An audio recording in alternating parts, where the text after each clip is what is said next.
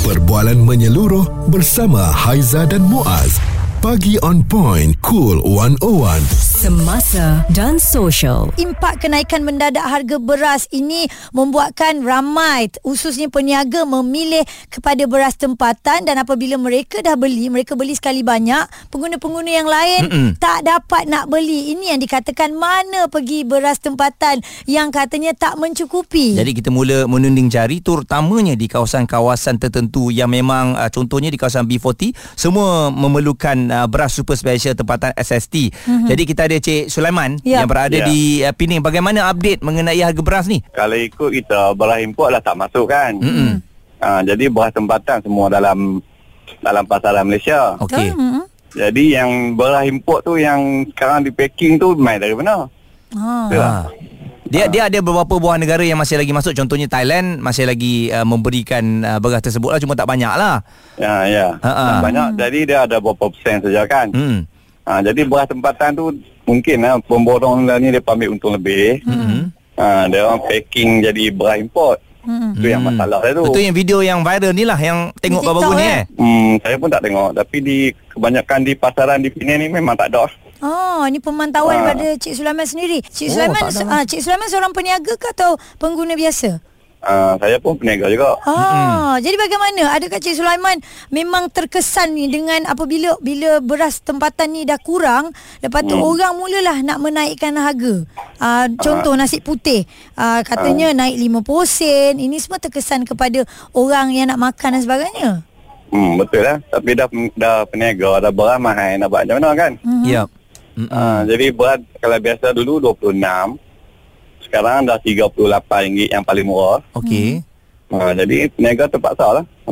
Ni memang dah cari semua kawasan sekitarnya memang tak ada uh, SST tu eh, beras uh, special tempatan. Mem- memang tak ada sini. Tak ada no.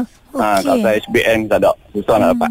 Cik Sulaiman dari Pulau Pinang dan kita juga um, bersama dengan Puan Nur Ashikin ya dari Fomka yang telah pun membuat pemantauan. Pihak-pihak Fomka nampak berdasarkan pemerhatian kami dan juga aduan-aduan yang kami terima, memang beras tempatan tu sangat-sangat terhad.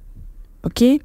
Bayang ya kalau uh, kami sendiri turun ke kedai untuk tengok uh-huh. uh, dari 10 kedai yang kami pergi, cuma dua kedai sahaja yang ada stok beras tempatan. Itu pun yang ada yang dua kedai ni ada beras tempatan pun tapi stok dia kurang daripada 20 beg. Ha, bayang eh. Jadi saya rasa mungkin dalam setengah jam pun dah dah akan lesap lah. Kami kira benda ni adalah krisis jugalah sebab beras tempatan kita seolah-olah uh, hilang daripada pasaran kita. Jadi benda ni jadi satu uh, benda yang pelik lah. Hmm, hmm, hmm, sebab kalau ikut kita ada keluarkan uh, beras tempatan dalam 60 hingga 70% lah. Mm-mm. Nur Rashikin Aminuddin, Timbalan Setiausaha Agung Gabungan Persatuan-Persatuan Pengguna Malaysia Fomka yeah. memantau keadaan uh, semasa.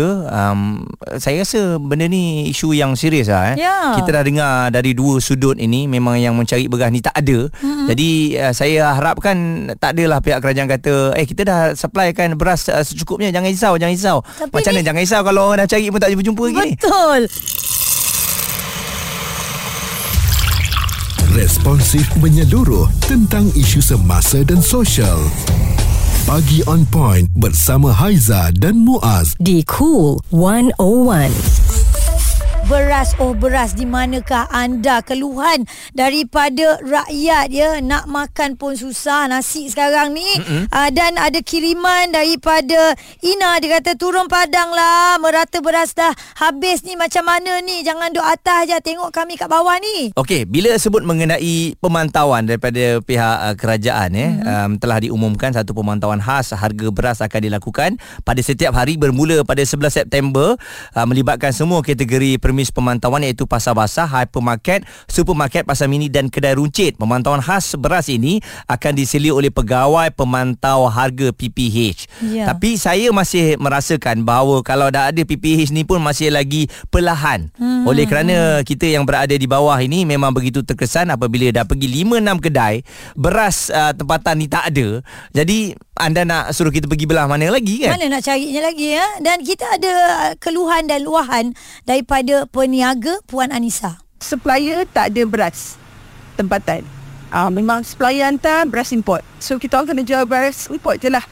So beras import pun dah naik harga. Cuma beras kita orang masih harga lama. Ah, tapi tunggu harga stok lah. Wih je ada. Sebelum ni kita ada RM31. Eh, sekarang wih.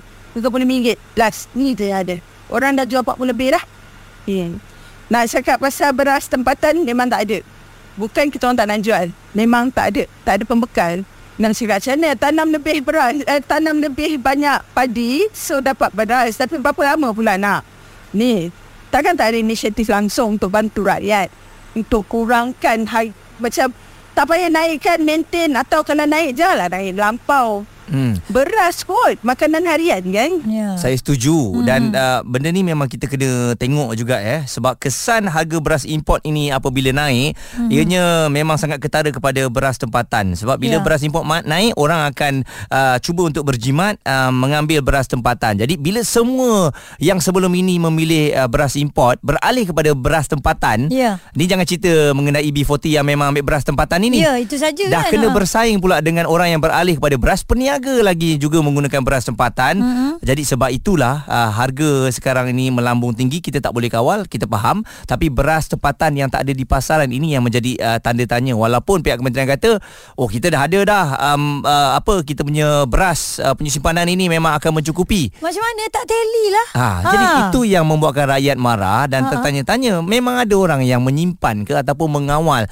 beras tempatan ini uh, untuk tidak berada di pasaran mm-hmm. mengikut demand yang diperlukan. Ha, yang kata ni kartel ke eh dan daripada Fig dia kongsi uh, ada cuma tak cukup tempat dia baru ni Econ Safe baling masuk 400 pack beras tempatan habis dalam masa 2 jam je orang buat panic buying beli hmm. seorang oh. sampai 5 pack ada toke kantin hospital beli sampai 40 pack 4 kali pusing dia beli maksimum 10 pack setiap kali aku pun tak ada nak beli ha, memang ha. kalau sebab tu dah saya cakap kalau hmm. dah beli 40 pack yang lain macam mana Betul? sebab tu peniaga-peniaga ni ataupun uh, yang hypermarket paket ke yang mengambil beras ini kena limitkan lah bagi saya. Ya. satu keluarga satu beras je lah kan? Tak logik lah. Tapi itulah nanti ada orang guna ahli keluarga yang lain pula. Beratuk. macam-macam seribu satu cara. Ya untuk dapatkan bekalan beras ya. Ini kita kongsi ini sebab ini adalah makanan ruji. Hmm. makanan yang memang patut kita ambil suara serta informasi semasa dan sosial bersama Haiza dan Muaz. Bagi on point cool 101 kita bawakan isu yang memang dibincang hangat krisis beras impak kenaikan mendadak harga beras tempatan. Itu yang kita bagi tahu sebab beras import kita semua sudah maklum lah. Kalau merupakan uh, perubahan iklim di beberapa buah negara tak boleh nak keluarkan banyak beras kepada kita kita faham. Mm-hmm. faktor tukaran mata wang asing yang menyebabkan uh, mata wang kita ni tak menyebelahi uh, dan oleh kerana itu uh, harganya meningkat naik kita faham. Uh-huh. langkah uh, larangan ekspor uh, dari negara India contohnya uh-huh. kerana beras tak ada jadi dia uh, utamakan rakyat tempatan India dulu. Uh, yeah. lepas tu yang kalau ada lebih barulah dibagikan kita. Jadi tak cukup. Uh-huh. itu kita faham. Dari, beras tempatan ni mana perginya? Ah itulah. Dari Niza beras tempatan dah gaib dia katakan. Okey kita ada Cik Saiful dari Penang nak cerita pasal beras ni. Silakan Cik Saiful apa yang nak dikongsikan uh, isu beras ke isu gula ke apa semua kerajaan uh, yang perlu mengambil tindakan yang tegas lah, uh-huh. terhadap penghilang uh, terhadap uh, pemborong uh, panggil dia orang sit down bincang tengok di mana salah di mana silap. Baru baru kita boleh settle benda ni. Uh-huh. uh, ini, ini sebab kerajaan ada ada kuasa uh-huh. untuk untuk untuk apa? Memeriksa segala apa yang berlaku kan. Uh, uh, kena turun padang lah ni eh Kena turun padang kena, hmm. kena tengok on the field lah Apa yang terjadi hmm. Jadi sekarang ni harga di Pening Tadi sahabat kita kata Memang beras tempatan tak ada Memang kurang lah Bukan kata Pening saja kot hmm. Efek satu Malaysia ni hmm. Sebab benda-benda macam ni Macam benda rugi ni Beras uh, Keperluannya Gula, minyak semua ni Kerajaan patut pantau ketat hmm. Kalau kiranya berlaku Sesuatu yang Yang Menyeleweng Menipu rakyat semua Patutnya tarik balik lesen tu kerjaan handle sendiri dan Muaz kita nak bersama dengan Dr. Asfaliza Ramli Timbalan Ketua Pengarah Penyelidikan Mardi jadi Doktor ah, di Malaysia ni ada ke pelbagai variety padi yang telah pun dibangunkan oleh Mardi Doktor? Uh, kita dekat Mardi ni tanggungjawab kita adalah untuk menghasilkan variety-variety padi untuk ditanam oleh petani Uh, maksudnya semua petani yang tanam uh, uh, padi di di Malaysia ni terutamanya di uh, Pulau Pinang, di Selangor, di Kedah, di lapang-lapang kita di, kebanyakan daripada mereka menanam variety yang dikeluarkan oleh Madi. Oh, Oh. Jadi seka- sekarang ni kalau uh, apa yang kita lihat uh, ramai yang merungut bekalan beras tempatan ini kurang, ada juga yang tak jumpa langsung tak ada gaib di pasaran. Jadi apabila Mardi mengatakan sebegini, uh, banyak tanaman ataupun variety yang dikeluarkan dia maknanya dia tidak berpunca daripada petani-petani jugalah kan? Uh, bukan dia Hmm. uh, variety yang uh, petani kita kat Malaysia ni mengeluarkan 65% daripada keperluan beras kita. Hmm. So uh, itu kita panggil beras uh, super special tempatan. SST So ya. uh, beras ini tidak terjejas sepatutnya sebab sentiasa ada di pasaran. Betul. Uh, Mm-mm. cuma beras yang uh, banyak terjejas adalah yang makan beras import sebab kenaikan harga beras oleh negara-negara pengeksport. Mm-mm. So uh, adalah kenaikan harga pada beras uh, import uh, yang yang diimport lah. Mm-mm. Doktor, So, adakah um, sepatutnya kita tak terjejas. Betul. Um, saya kalau di luar negara, um, masalah iklim, cuaca dan sebagainya mungkin tak Kita boleh nak lah. ada um, beras dan ataupun padi. Di Malaysia ada ke Hmm. waktu-waktu tertentu yang petani ataupun beras tak boleh nak dikeluarkan ataupun padi ni?